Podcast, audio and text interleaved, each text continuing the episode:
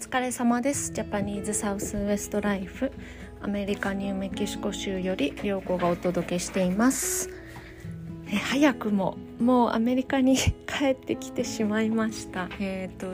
2週間の間ちょっと全然更新できなかったんですけど日本に帰ってちょっとゆっくりしたりゆっくりしたりは結局できなかったかな。なんだかんだ忙しかったんですけどまあそんな感じでもうアメリカに戻って今日から業務を再開しているんですけれどもえーと、日本への、ね、入国についてはちょっとブログで、あの日本にいる間ね忘れないうちにまとめておこうと思ってブログで書いたんですけれどもその後ですねアメリカに戻ってくる時は本当に何の何何にもない。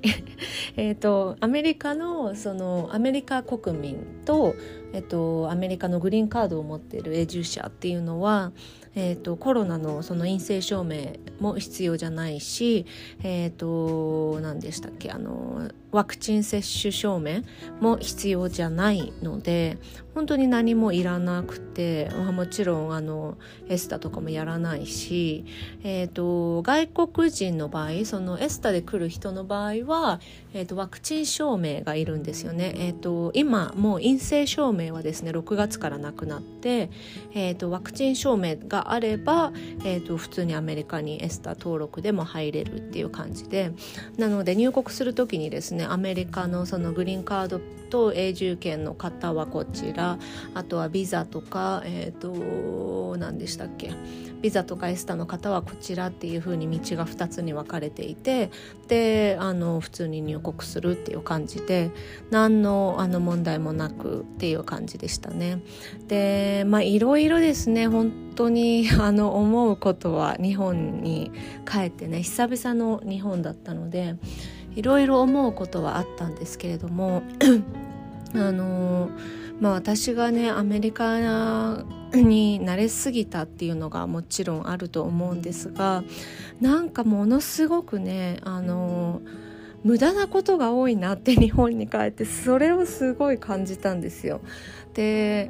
まずその入国する時にそのアプリにね登録してで陰性証明とかワクチン接種の証明とかも登録えーと、ワクチン接種はいらなかったんですよね私の場合はね、えーと、アメリカから来る人は、えーと陰性証明だけがあればいいんですけれどもあのそういうのをね全て登録してでアプリであの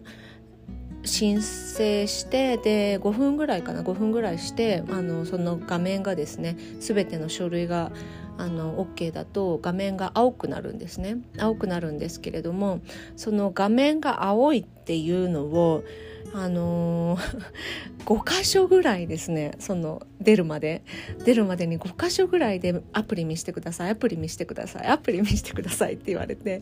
何なんだこれはとかすっごい思って。であのもちろんねその入国のエリアによってどこから来たかによってあの隔離がある人もいればあの検査が必要な人もいればとかそういうのがまだあるっていうのもあると思うんですけどそこのあのエリアを分ける地点であのね、そのエリアがどこ A とか B とか C とかねそのエリアが出るんですよねそのアプリのね中に。なのでそのその時点であのアプリを確認すればもう1回で済むことじゃないのかなとかすごい思ったんですけれども、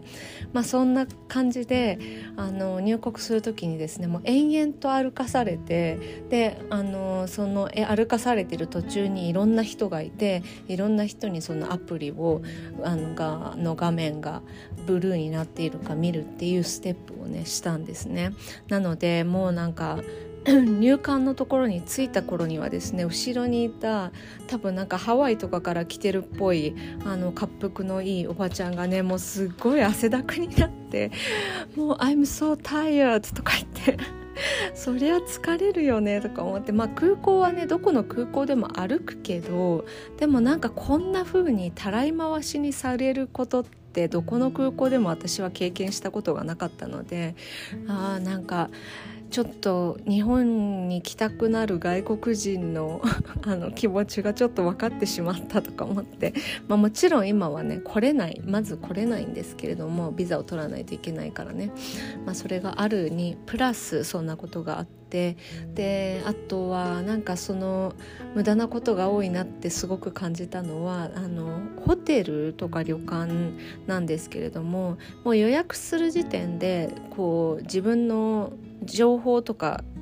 も入力してるしあのアメリカだとね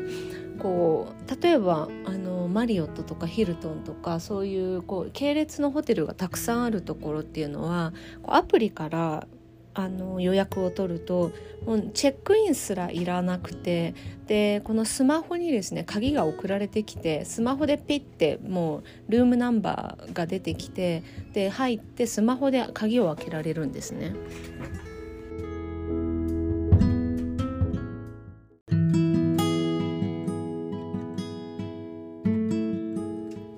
ませんちょっと切れちゃいましたけどそうそれでスマホが鍵スマホで鍵が開けられてっていうような感じにもう私は慣れているんですね。なんですけれどもその日本に行くとあのチェックインの時にもう一回なんかその個人情報を書くその紙にね書くことがあってでその事前になんかこう渡航履歴とかねあのもうメールで来てたから入力したにもかかわらず同じ質問をもう一回されてそれをまた紙で書くみたいな。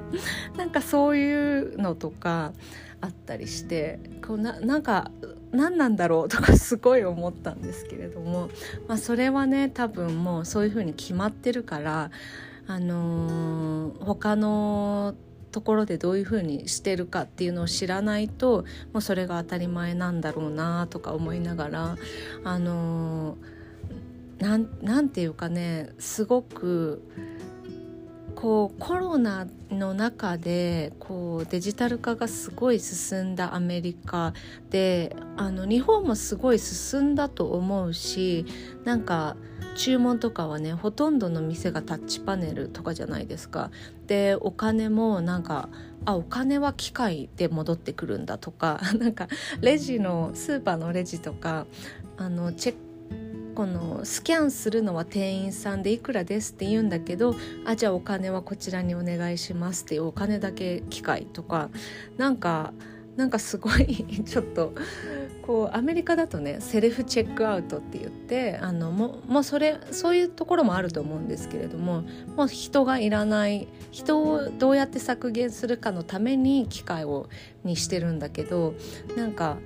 日本の場合はこうなんか機械を使う意味がよくわからないみたいな。なんかそういう場面にねたびたび出くわしてでその入国じゃなくてアメアメリカに行く帰ってくるそのチェックインの時も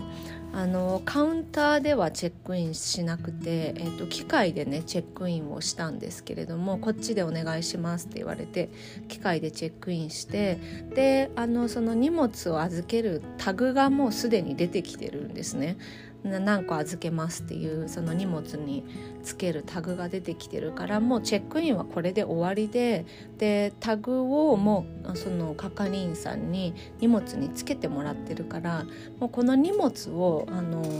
ベルトコンベヤーに流すだけのはずなんですね。なんですけれどもなんかあじゃああの機械でチェックインした方はこっちの機械の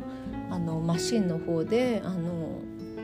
バッグを何て言うの？チェックインしてくださいって言われてそっちでまたすごい延々と並んでで延々と並んだ挙句そのその機械のを通す前にまた係員さんがいてでまた係員さんに顔となんかパスポートをチェックされて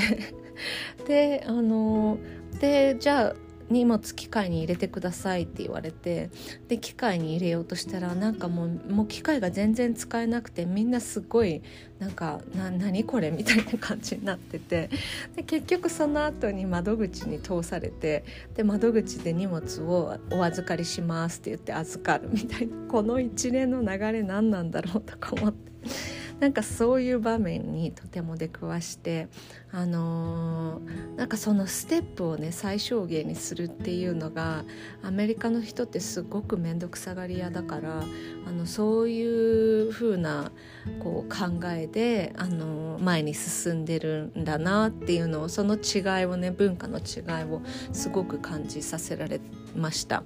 えーと、例えばトイレとかに行ってもねものすごくいろんな機能があってであのお子様連れの方はこちらとかなんか車椅子用の方はこちらとかなんかあのちっちゃいこう着替え台がついているのはこちらとかショッピングセンターとか行くとそんな感じですごく分かれてるじゃないですか。多分ねあれ外人にしたらねもう全然意味わかんないと思うとか思って。なんか乙姫がついてるっていうのは分かるんですよ。乙姫ウォシュレットがついてるっていうのは分かるけどなんかそそのなんか細かすぎてこう分かんないし なんか